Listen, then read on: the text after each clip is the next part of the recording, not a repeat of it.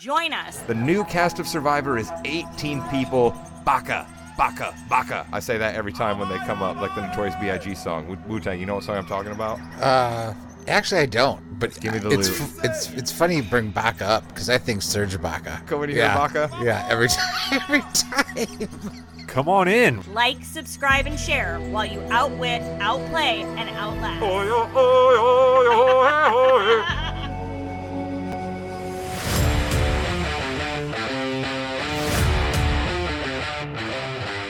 Welcome to the Yeah We Know podcast, part of the Morgan You Knows podcasting network. You're in the ring with Jimmy and Rod. Rod, what are you hot about today? Well, listen, Jimmy, I'll tell you something. I'm actually not hot about anything, Whoa. but wait a minute, wait a minute. What? Do I hear? Is that the Mrs. Morgan you know's music? She's actually hot about something, and so we have a surprise guest appearance right now.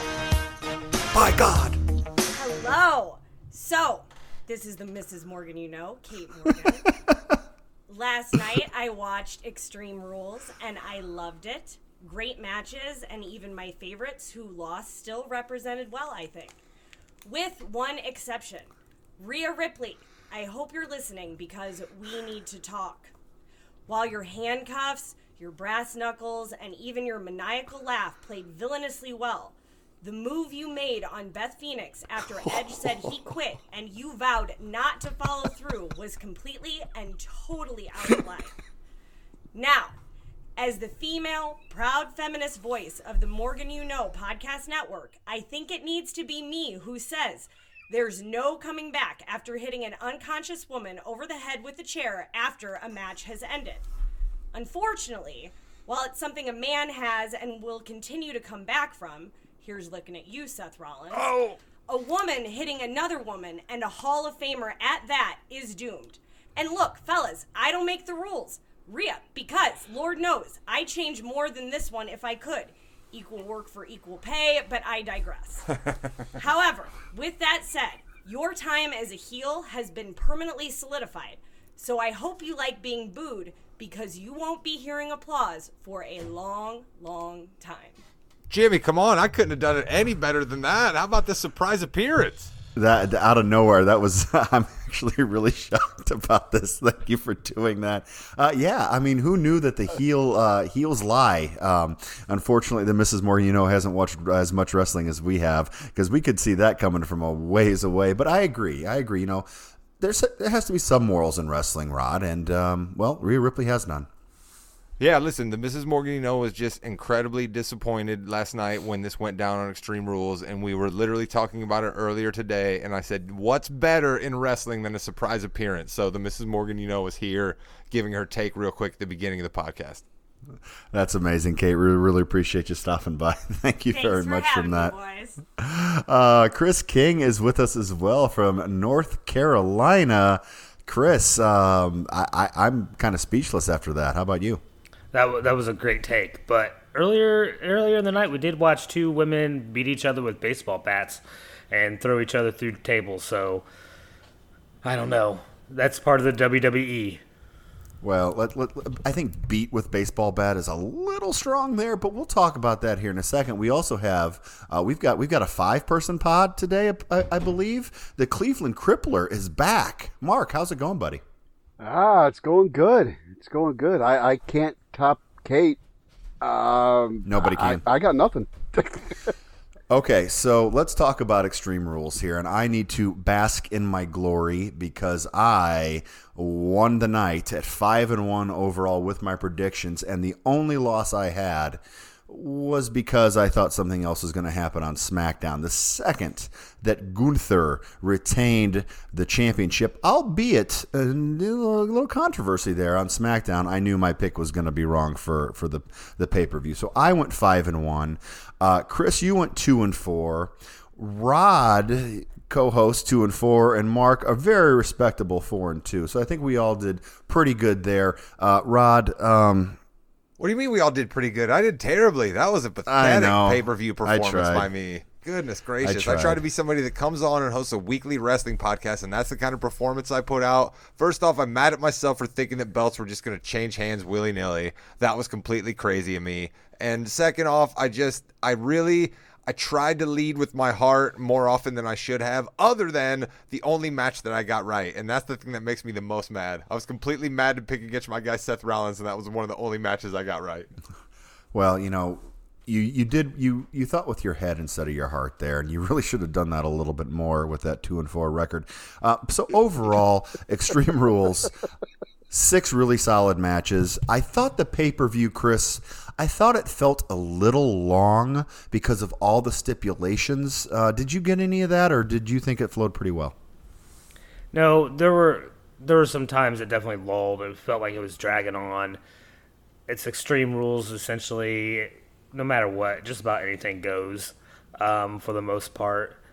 Uh, I did enjoy all the matches though. Um, definitely a few stood out more than others, but there was there was those they had some you know 15 to 20 minute breaks in between matches that I thought were a little long.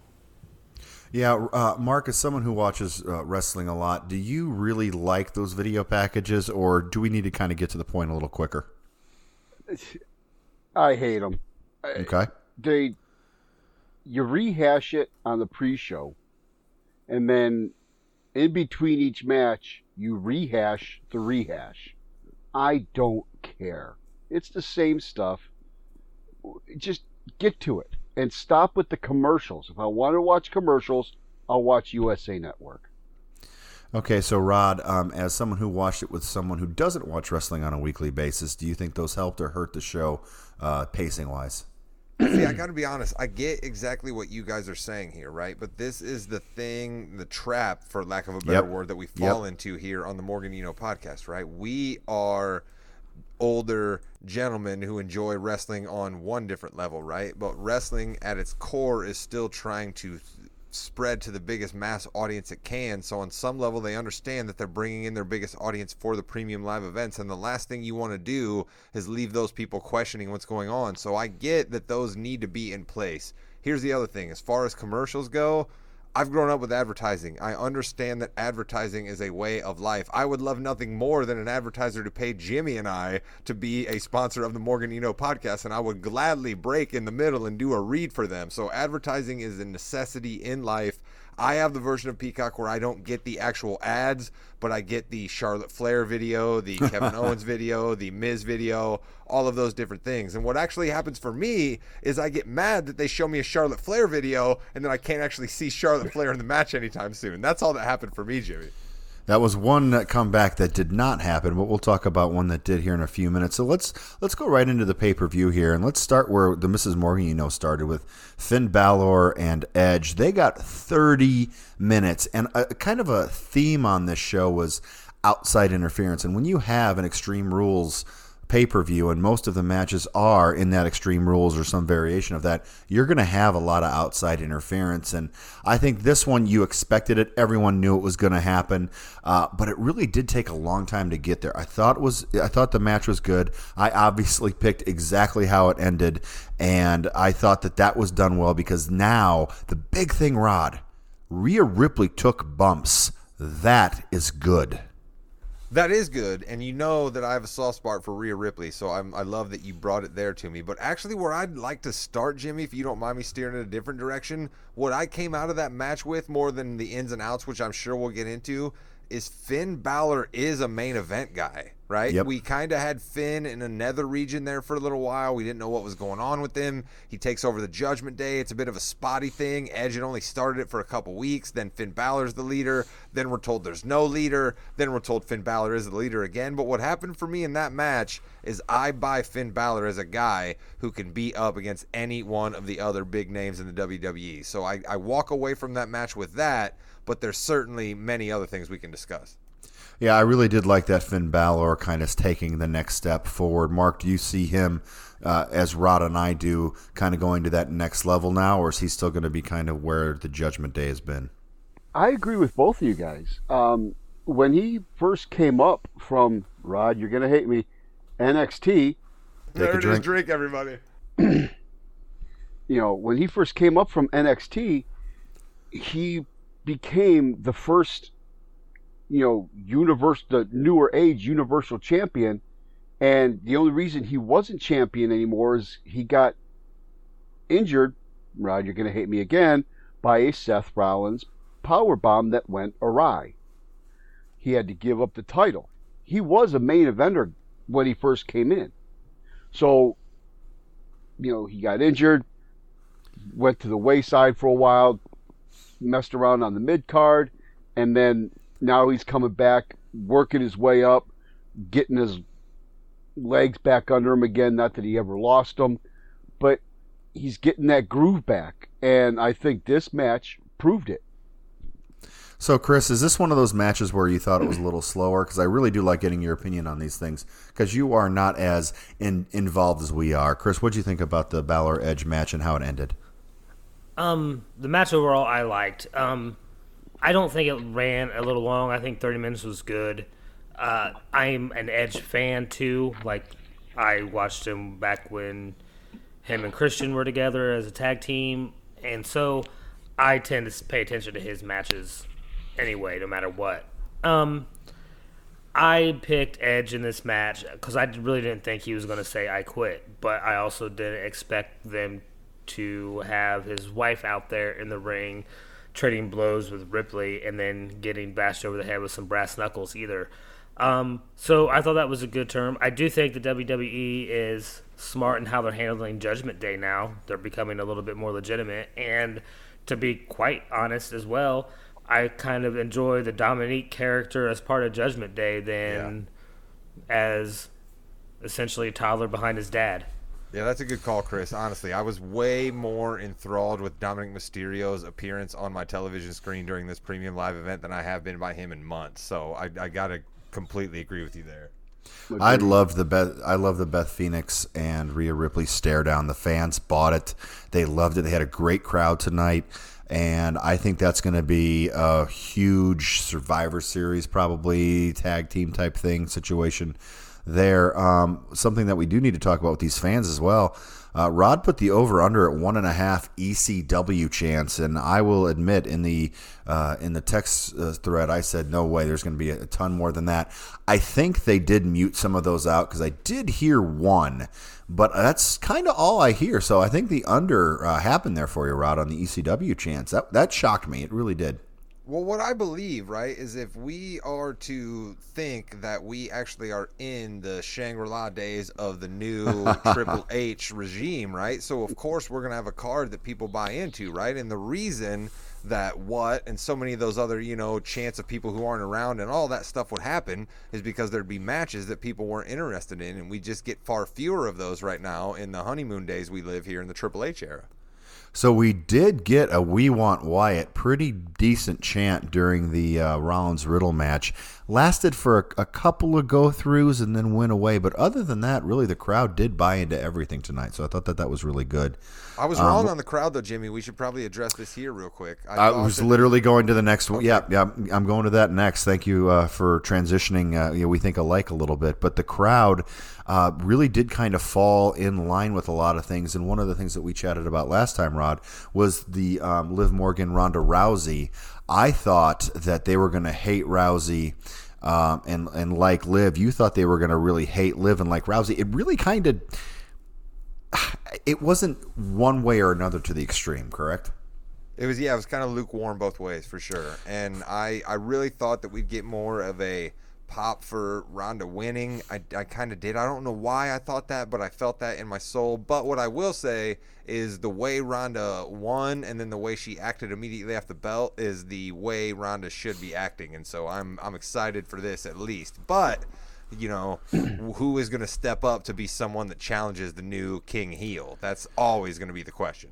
For sure. And and Marc, I heard rumors that when you fall asleep, you have that big smile on your face like Liv Morgan does too. Is that is that correct? Yep. I I do. I I I think no two things. Uh, I think Liv Morgan's time in the spotlight is on the downside. Yeah. Um, unfortunate because she's actually stepped her game up ever since she became champ and got this run. She's you know total night and day from where she was when she was with the Riot Squad. Total night and day from then. I think she's on the downside but uh, now I also think for something I've said to Rod a few times, now we can get a storyline with Shayna Baszler, who was one of Triple H's favorites.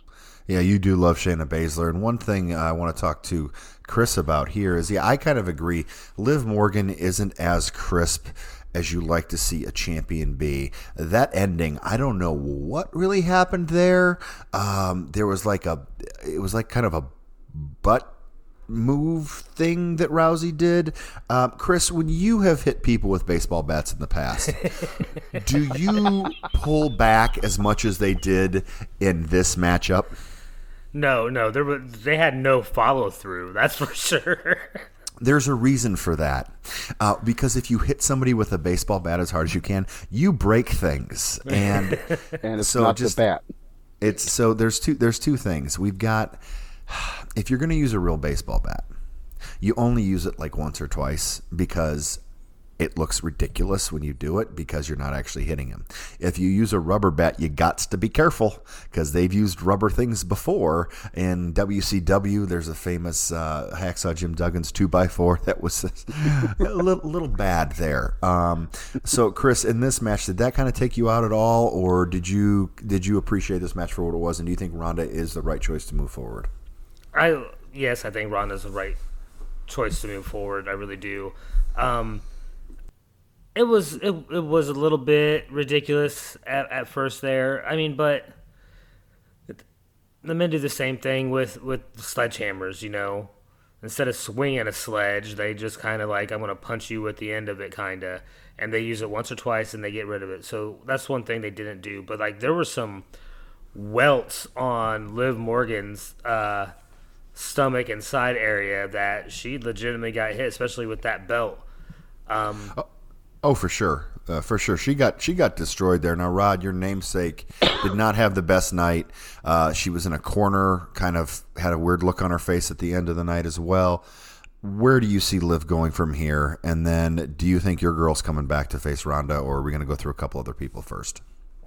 I listen. You know me. I got Charlotte Flair on Pop Watch for sure, and I would absolutely freak the minute that she comes back in the robe and the fireworks are going off behind her. But what I want to say about Liv Morgan is I immediately following this match was on the train of thought that we have heard expressed by Mr. King and by you here so far. But the Mrs. Morgan you know, who we heard here at the beginning of this podcast with her extremely hot take about Rhea Ripley, turned me around a little bit and said what we actually had here was Liv putting up a hell of a fight more than we honestly thought that she would be able to and she actually sort of comes out of this looking okay. We have Liv Morgan here Jimmy and I really I want to get your opinion on this. We have Liv Sure. Morgan essentially in the same exact spot that we have one of the most revered superstars of all time, Stone Cold Steve Austin, in. Now, Liv Morgan was not bleeding all over her face the way Stone Cold was when he passed out in that match, but we have Liv Morgan not quitting, busting Ronda Rousey through a table, going through all the different iterations, trying to win that match, and not giving up in the end.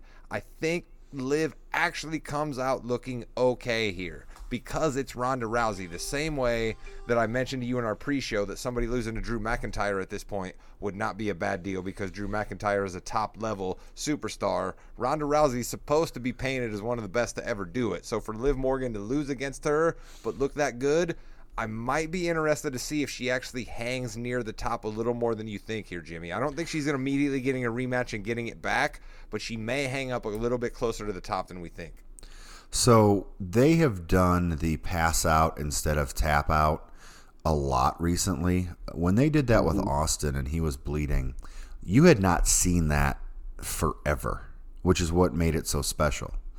And the crowd was a little bit more behind Austin than anyway that they are Morgan. I can kind of see where you're going there, but it wasn't as special. And the fact that they kind of messed it up again it's just it's kind you know liv has done some good things in her matches but there's always one or two small things that just don't work for the the crowd uh, they don't work for me uh, mark your thoughts on that I, I would agree. There's, you know, you know, and it kind of goes along with what I said earlier. How she was a train wreck when she came in with the Riot Squad. Now, with with her losing to to Ronda, you know, it's night and day with her performance and her skill level. Um, but there's still, like you just said, there's one or two things that she does every match. It's like, oh, stop, just don't do that, and you'll be fine, kind of thing. So let's go from that title match where we had a, a winner to the ladder match between Bianca and Bayley. And I thought this had a chance to be the main event. You could see it during the match that, and Rod, you and I talked about this last week, where we I was a little nervous about Bayley being on a ladder match after being out for a year with a knee injury. Uh, Bayley's falls from the ladder were relatively tame. Now the KOD to the ladder and her face wasn't the best. Um, but Rod, I mean, there were some really hard hits in here, and you know, Bianca, give it to Bianca. KOD on the tag team champions is pretty good too. Yeah, I was gonna say Bianca just she comes out looking. She's I, I heard this from the guys over on the Ringer Podcast Network. Sure. So I'm gonna credit them for this, but it's just so good that I got to regurgitate it here. All right, Bianca Belair is essentially John Cena at this point right now. Okay, she is somebody who is an athletic marvel. She is someone who the kids are absolutely 100% behind. We're not anywhere near her being able to turn heel because of the amount of merch and the amount ah. of kids that buy her and all the above. So losing the title to me made sense to put her back on the chase, but I also completely understand continuing to build the legend that is Bianca Belair because I think that this women's ladder match was a nominee for match of the night and I think it's also unfortunate that neither of the women's title matches ended up being the main event. I get that logistically they wanted to move the fight pit in last, and that's probably why it was there. And of course, I love Seth Rollins, but I think the women have a gripe here about not being the main event of that pay per view.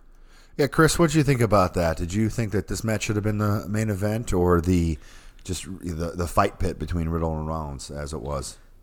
Um, I did enjoy the fight pit. Do you do like to see a title on the line on your main event and any pay per view? You really do. Um, and both women's titles were on the line tonight. Those and they were both good matches. I, there were definitely some hard hits in this ladder match. It impressed me. Uh, I thought they were going to do kind of what you did, Rod. I thought if Bayley won it, then Bianca would get the chase on again. I definitely thought there was going to be interference like there was. But here's something that I think they may try to do as well. If they try to do with the women's titles what they've done with the men and make a universal champion, now you can get Belair versus Ronda Rousey. And that could be something. Uh, Marc, do you think we could maybe see that at Survivor Series to kind of unify the titles there? I I could see it happening, but I've also read a few articles that uh, Fox and USA have talked to the WWE about having split titles. They want a heavyweight champ on their network. They don't like this sorry Rod, part-timer stuff that Roman Reigns does. Well, I think that it depends on who the champion is. True. And if you get that champion going back and forth on both brands, you're fine. Uh, especially if you do have someone like a Bianca Belair who's going to be more more full time. If you Absolutely, Ron- Jimmy. Wh- what network is going to complain about getting Bianca Belair on their television show, right? Like, Uh, Marc, no, you're absolutely right that we don't want to put the belt on somebody who's a part timer like Roman Reigns. Now, do I want to come off as saying I'm anti tribal chief here? No. The guy's put in great work. He deserves to be able Yeah. to work however less or however much he wants to. But I do agree with you that uniting the belts would be a great thing. But I think Survivor Series is probably a little early, Jim. Don't you think we want to hold that off till WrestleMania? well, we could we could hold that Yeah. off to WrestleMania to make it bigger. Don't but we think we want to get Becky Lynch involved in that again, probably, or Charlotte Flair when they come back? you, anything to get those two ladies involved in WrestleMania, I'm sure that you would would, love make to do more that. sense. Be WrestleMania. But then, Rod, I do want to go back to your point uh, because it was a good one where Bianca is like John Cena in the fact that the merchandise and people love her. But the one thing she's not like is people all love her. There isn't a half and half booing and are sa- uh, sick of her yet. So they are doing a very good job of keeping her relevant, even though she's you know she's had the belt for a little while now. I see her going if they're not going to do some kind of a uh, unification match. I see her going to Rumble at least with the belt in her hands. Chris, um, do you see this being a continued long reign for Bianca Belair? I don't see anybody really challenging her yet. I mean, she handled all three of damage control fairly easy even when they came in, and she she's the EST. You can't take it away from her. So I don't. At this point, I don't see anybody taking the title from her. Hey Rod, as uh, someone who didn't know too much about Dakota, uh, Dakota and Io, um, I don't think this is helping them very much when they are basically manhandled by one woman or woman handled, whatever you want to call it, uh, pretty easily here. Uh, I don't know. I'm a little worried about damage control. I think they're going to get a pretty big and decisive beatdown win on Monday to kind of build them back up, but I'm a little nervous about this uh, group right now. I think you're I think you're onto something there, Jim. What I want to do is I want to backtrack a tad bit here. I was Sure. kind of coming anti-hard Bayley leading into this match, and I think you're right that there were still some times where she was a little bit timid here. But mm-hmm. Bayley's ability to be number one heel on the women's side right now is pretty amazing. When you look back at the absolute complete white meat babyface the hugging everybody sensation that Bayley was when she came in, right? Then you put it where she's at now and just, you know, reacting to the crowd at every moment and taking those spills. And I mean, I was way, way impressed with Bayley. But Jimmy, you're absolutely right. The minute that Bianca lifted up the tag team women's champions on top of her shoulders at the same time and KOD them down to the mat, I literally thought to myself, why do I care about either of these two? Yeah, you got to be careful building up some people, bringing down others. Do you want to do that at the same time? That's a good transition again, Rod. That's why we do what we do. To the next match I want to talk about, and it was the strap match between uh, Drew McIntyre and Karrion Kross. Typically, strap matches involve a very easy way to win. You have to hit all four corners of the ring uh, with your hand to win the strap match. It's a good way, it's a good storytelling device to have someone hit three in a row and then the other person stops them, or someone getting a cheap win. That wasn't the case here, and that kind of threw me off a little bit uh, in general. I know, Rod, it might not have thrown you off too much. Uh, Marc, it might have you. Um, I thought this match was just okay. Karrion had to get the win. The ending was fine, but we have so many of these. The ending was not fine, but I'll wait. th- th- We have so many of these these um, interference type matches. One thing I did like about the ending is after Karrion got the win, he kind of pretended that his- the the pepper spray was in his eyes. But I think they could have done a little bit more to build Karrion in this. So I this th- this match did not live up to. Um, to my expectations. I know both uh, Marc and Rod want to get into this. So, Chris, I want to let you go first because I have a feeling you're not going to get a chance to talk much about this one. Chris, what do you think about this one? Yeah, it was fine. uh, I was expecting a little bit more. I really, I've really become a McIntyre fan. I really want him to win matches whenever he's involved. So that depressed me a little bit as well. Um, I'm still trying to figure out uh, what Scarlett was wearing uh, during this match. It was quite Just wa- just it was it was it was it was clothing, Chris. It was clothing. well, there was fabric there. There we there, there was nothing natural about any of that fabric. Um, but yeah, I kind of agree with that. And then uh, Rod, I'm I got a question for you, dude. Is is do we have somebody else on notice now? I'm just asking questions. No, listen, I'm not going to put Karrion Kross on notice, okay? Because Okay. what I'm going to do is I'm going to try to separate the ending of that match and certain parts of that match during the middle, okay? And Jimmy, while you are right that Karrion Kross may not be a Bret Hart level Hart Dungeon wrestling worker in the ring, okay? He might not be able to pull off a bunch of reverses and a bunch of side suplexes and fisherman carries and things of that nature. But what he absolutely is is believable for whatever character he's putting out there on the screen. Now, do I fully understand the character that they're trying to give me right now? No, I don't. But am I intrigued by Scarlett and whatever fabric she decides to cover her body in? Absolutely, I am. But my problem with that match is you have these two big hulking men who were beating the absolute hell out of each other for 10 to 12 minutes and I was enthralled by all of that, right? The strap dragging each other around, slapping each other in the face and the neck and the back. That shit's got to hurt, right? But you give me pepper spray at the end and I was completely disappointed. You have this big hulking match between these big hulking men battling each other and pepper spray is what swings it. Marc, that's what disappointed me. How about you? Yeah, and and the fact is, you know, there was like this is police pepper spray. Uh, no, no, no, no, no, no. if you're going to use a product, then say it's police pepper spray. Make it actually look like it, for gosh sakes. Don't give me, you know, soapy water or whatever and then pretend. Because uh, I don't know about any of you guys. I have been hit in the face with pepper spray as part of my training. And their reactions, uh, you know, come on. Give me a break. At least teach them how to react to it if you're going to try and sell that. You know, the the thing with me is yes, this was a good match. These guys, it was it reminded me of the Kane and Undertaker uh, surrounded by flames match where every time they slammed each other, flames shot up from around the ring. It reminded me of that match. They were beating the heck out of each other in that match. This match with Kross and, and Drew, they were beating the heck out of each other, and then you to have to have an ending like that, come on.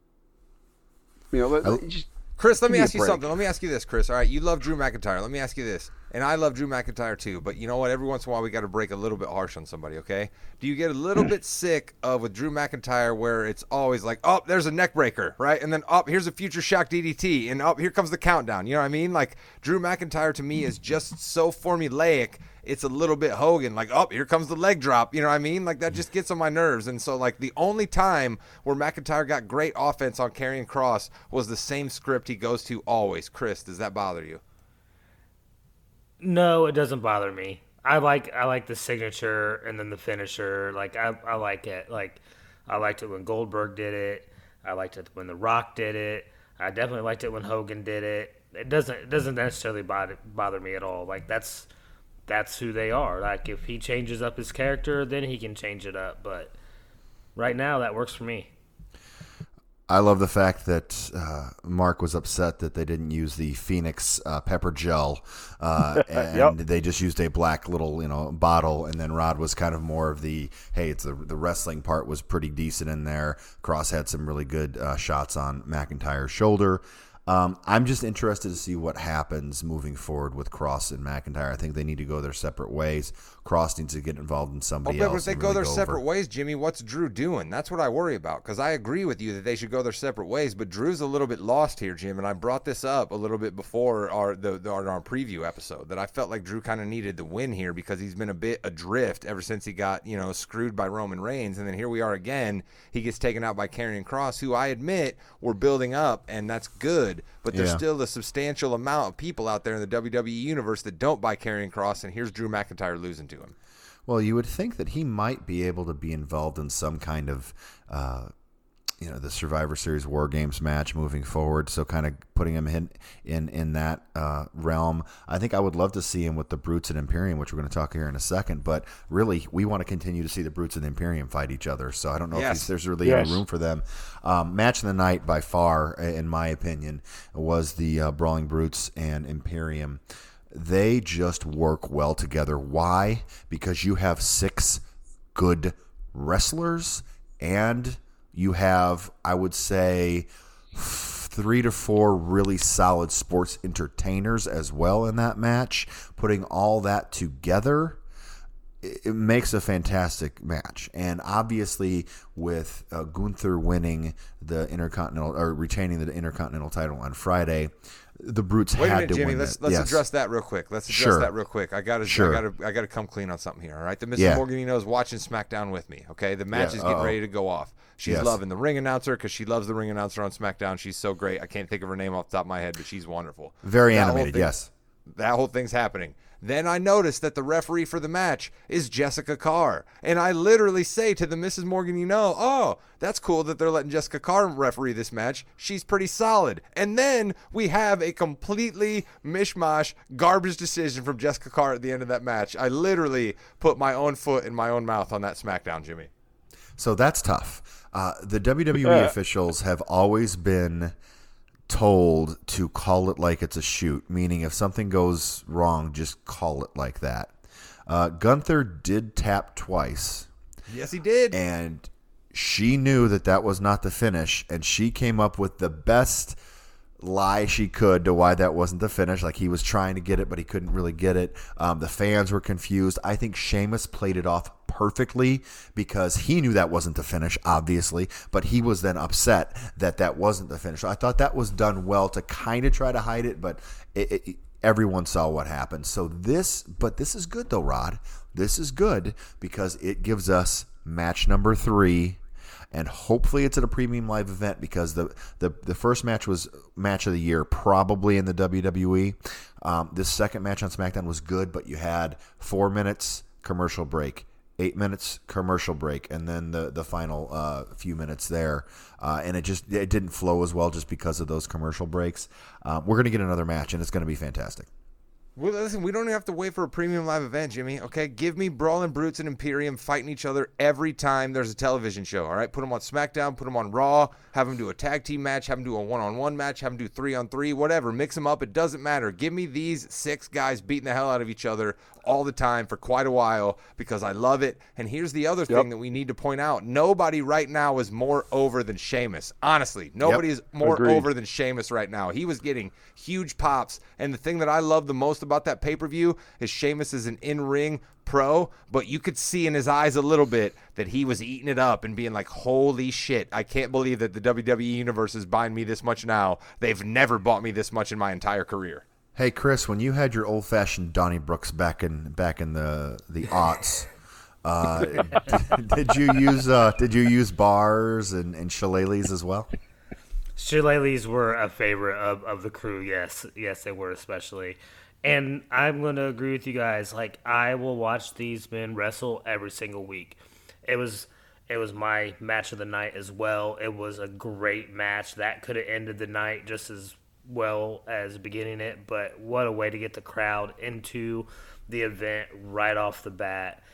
And I can watch Sheamus wrestle any day of the week. That guy knows how to work, and yeah, he was reveling in it. Like you could tell, it, it was it was it was fun for him uh, in the ring to, that night. So I was impressed. I love this match, and these guys know how to work. And Jimmy, he's over for just long-term storytelling, right? We didn't Yes. do any weird tweak here, right? We didn't change Sheamus's character. We literally just said, "Here's a guy who you know has been around for a long time, and we're just going to put him out there and put him in a position to do what he does best." And Sheamus is a top-notch sports entertainer. I mean, people are so into when Sheamus gets somebody around the rings and is going to give him the ten beats. I mean, people are so into that right now. They're screaming their ass off, and all they're doing is counting.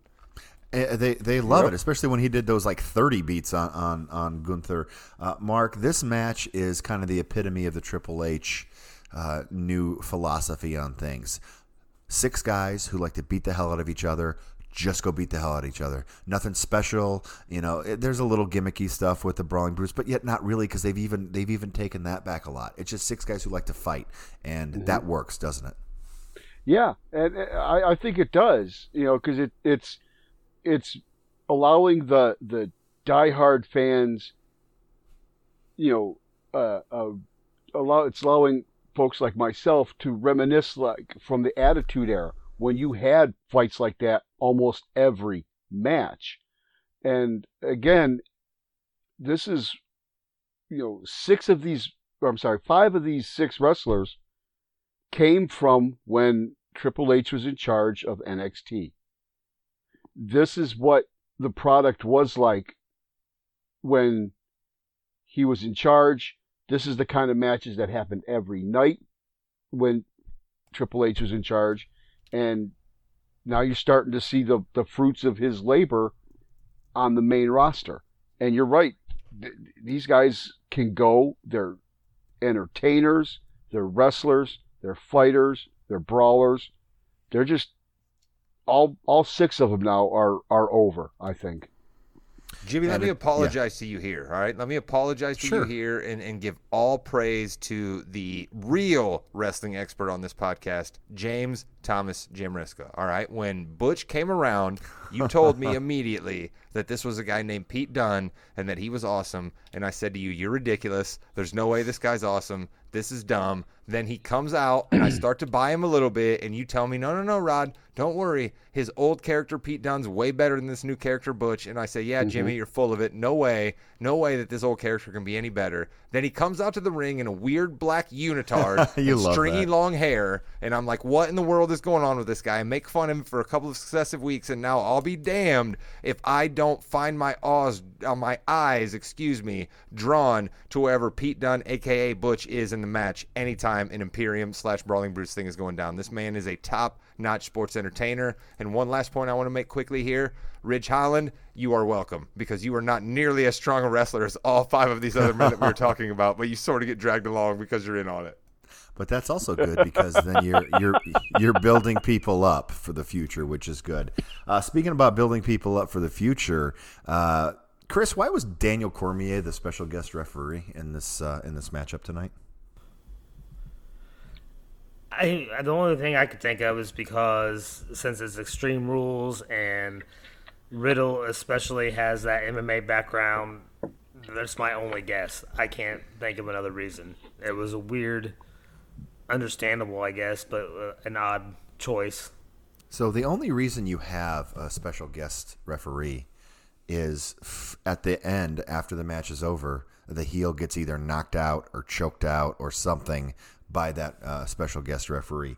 Uh, DC counted. He didn't even do that correctly sometimes because Riddle was basically down for about three minutes and he didn't count. Um, I thought that the fight pit uh, brought a unique look to the pay per view. I don't know if I would have put that on last because um, it really did take away from Riddle's win what happened afterwards. Uh, there were a couple cool moves off the fight pit. I know the WWE has to kind of figure out how to get a camera inside there. Uh, Rod, I'm really interested in in your opinion on what happened here. Riddle gets the win. Riddle almost kills himself and um, and Rollins as well with that jump off the uh, off the pit. What do you think, Rod? Uh, I think that that was uh, an an impressive match, right? Like I think that that's one of those kind of matches that when I make my jokes about Riddle needs to get rid of the scooter, which we've seen more times where Riddle's come to the ring without the scooter Yep. than with it recently. Yep. So maybe he's finally going to get rid of the scooter, right? He's coming out to Matt Riddle, so I get that we're we're tweaking him, making him a little bit more of a badass, which is something I've looked forward to. I've also admitted that I am a bit conflicted because you, Jimmy, have called me out for this numerous times. Used to love Riddle and RK Bro and everything they were about, and then he got involved in a feud with my guy, and suddenly I hate Riddle. So Yep. I, I gotta I gotta come clean there. But I think that he looks really, really good coming out of this match. I think that the jump off of the top was great. I think that the work on the top was great. I think that Seth Rollins, again, is an amazing worker who can get somebody over. The work that he did for Cody Rhodes, okay, we can sure make fun that he lost Sure. all three Oh, of yeah. those matches, but his ability to make Cody seem like that big of a deal, he's got to get credit for that. He's now making Matt Riddle look like a big deal. Jimmy, I hope to God you are right that he wins the U.S. Championship from Bob Lashley tomorrow night on Raw. But here's what I will say, Jimmy, I'm with you. The special referee usually leads to something, and I'd love to see Daniel Cormier in the ring. And I hate saying this, but if DC's going to get in the ring, he's going to need to drop a few lbs because he looked a little chunky underneath that referee shirt. Yeah, Marc. Yep, he did. Yeah, Marc. Uh, give us your thoughts on on on that as well. Um, well, to go on what Rod just said, the last time Daniel Cormier was in a ring, he fought Stipe Miocic and got his butt whacked. Okay, he was more in shape then than he was last night, and I thought he did okay considering. I will say I did text Rod at one point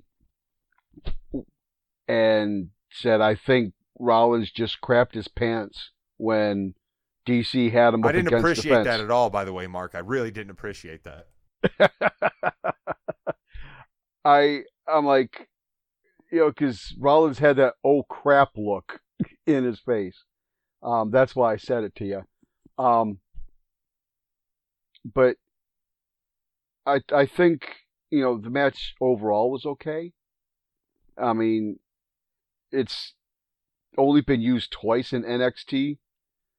Uh, but I could have used that to to start the night instead and let like the the Bayley Belair match be the main event.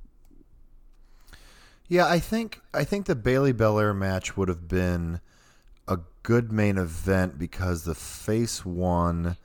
People, she's walking out. They could have done the exact same thing, but that brings us to. I was Yeah, say go they ahead, knew yeah. what they were doing at the end. They knew that all you Yeah. wrestling nerds were gonna freak out with the ending.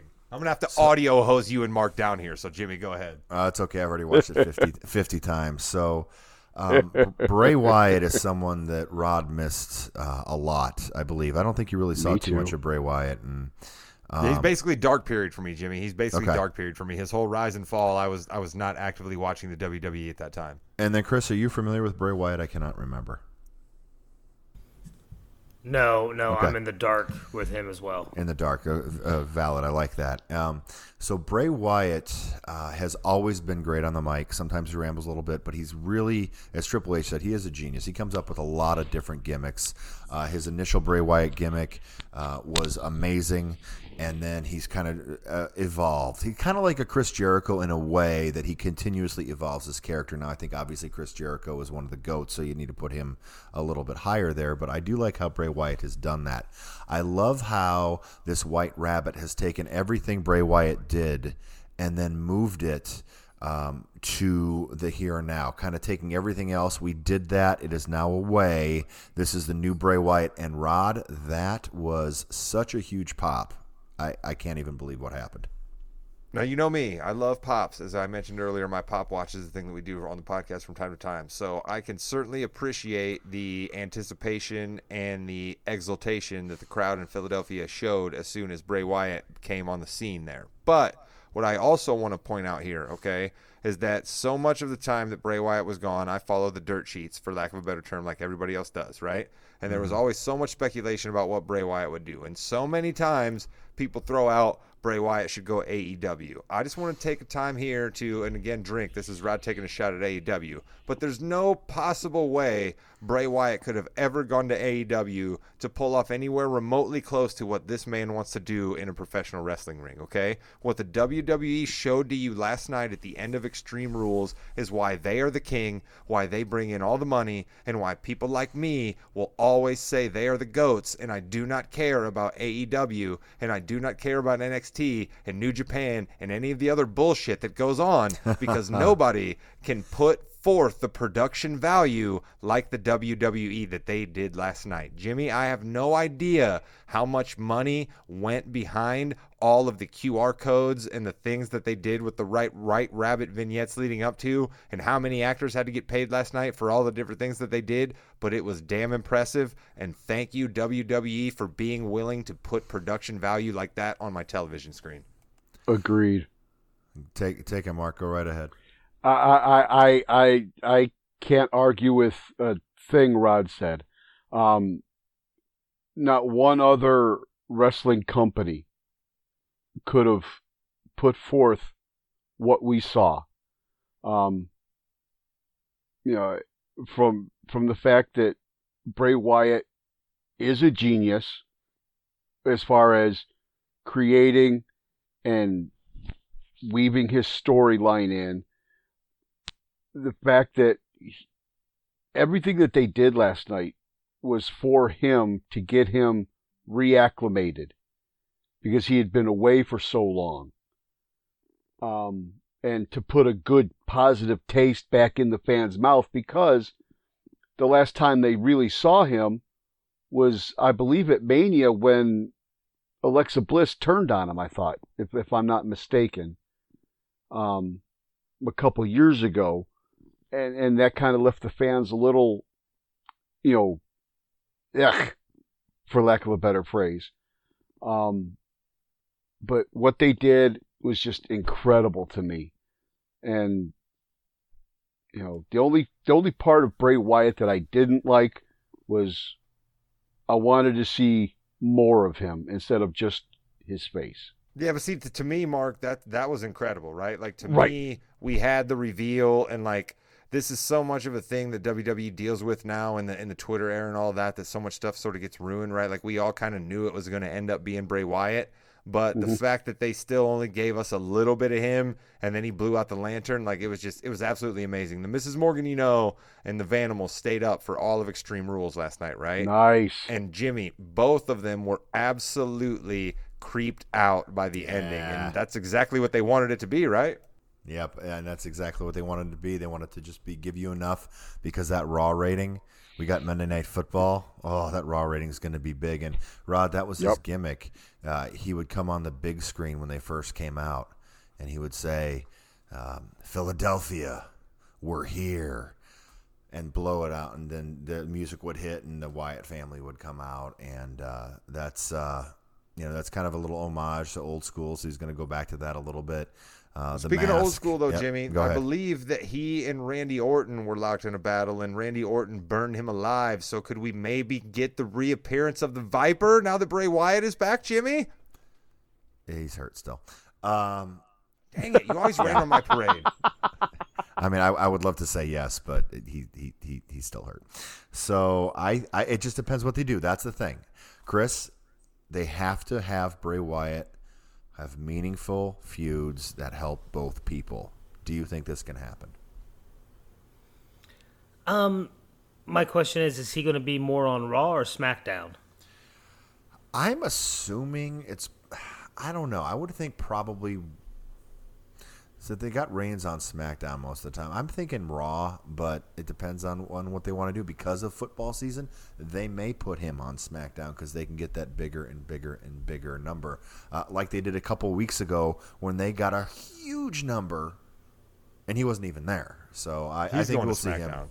He's Yeah, going now- to SmackDown. Now that I'm talking about, it, he's going to go to SmackDown, but he will be. He'll show up tomorrow Something night, will happen. right? Because yeah. it'll be the it'll be the big pop on Monday Night Raw, the season premiere, all the above, right? He'll show up tomorrow night for something, but he's he's going to he's going to SmackDown. So speaking of Raw, we do have D-Generation X, the 25th anniversary. Um, Billy Gunn will not be there because he's one of the stars in AEW now, uh, but the other four will be. And Triple H said something very interesting on SmackDown. We're going to end with this. He said, "Whatever you think might be the end is just the beginning." Was kind of cryptic in what he was saying. Uh, we're going to leave on on this. Uh, we're going to go to Chris, then Mark, then Rod.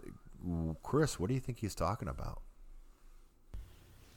A, a, a new era, a new DX team, maybe. I don't know. Okay, okay, that's that's a, an interesting prediction there. Uh, Marc, what is he talking about? You thought it was over, but it's just beginning. Um, maybe uh, the fact that Vince is quote unquote retired now. They're thinking, oh, WWE is done and over with. Now Triple H is in charge. Now look at what I've done in the short time I've been in charge. Here we go. Hop on board. It's going to be a ride. Rod, I would echo Marc's sentiments there. That's certainly how I took it, right? Is that we lived in a world for so long where all of us were worried, and so many who weren't huge wrestling fans talked about how could wrestling possibly be anything without Vince McMahon.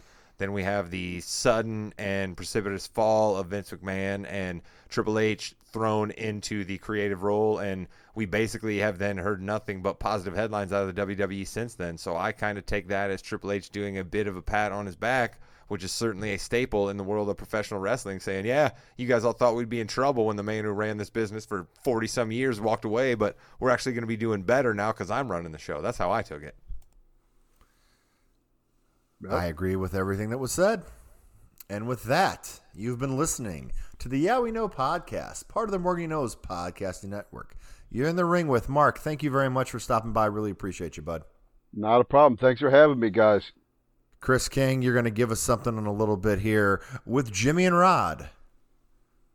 That's right. Extreme Rules was just as good as I wanted it to be, and I'm going to go ahead and break against the WWE real quick at the end. So we have this great Extreme Rules. We have this great War Games at Survivor Series that everybody's looking forward to, but we have smack dab in the middle of pay-per-view that's going to happen in the middle of the afternoon, and it's going to be Roman Reigns versus Logan Paul and a bunch of other weird matches. So uh, my dauber's going to be down for this stupid pay-per-view over in the Middle East, but I cannot wait for War Games.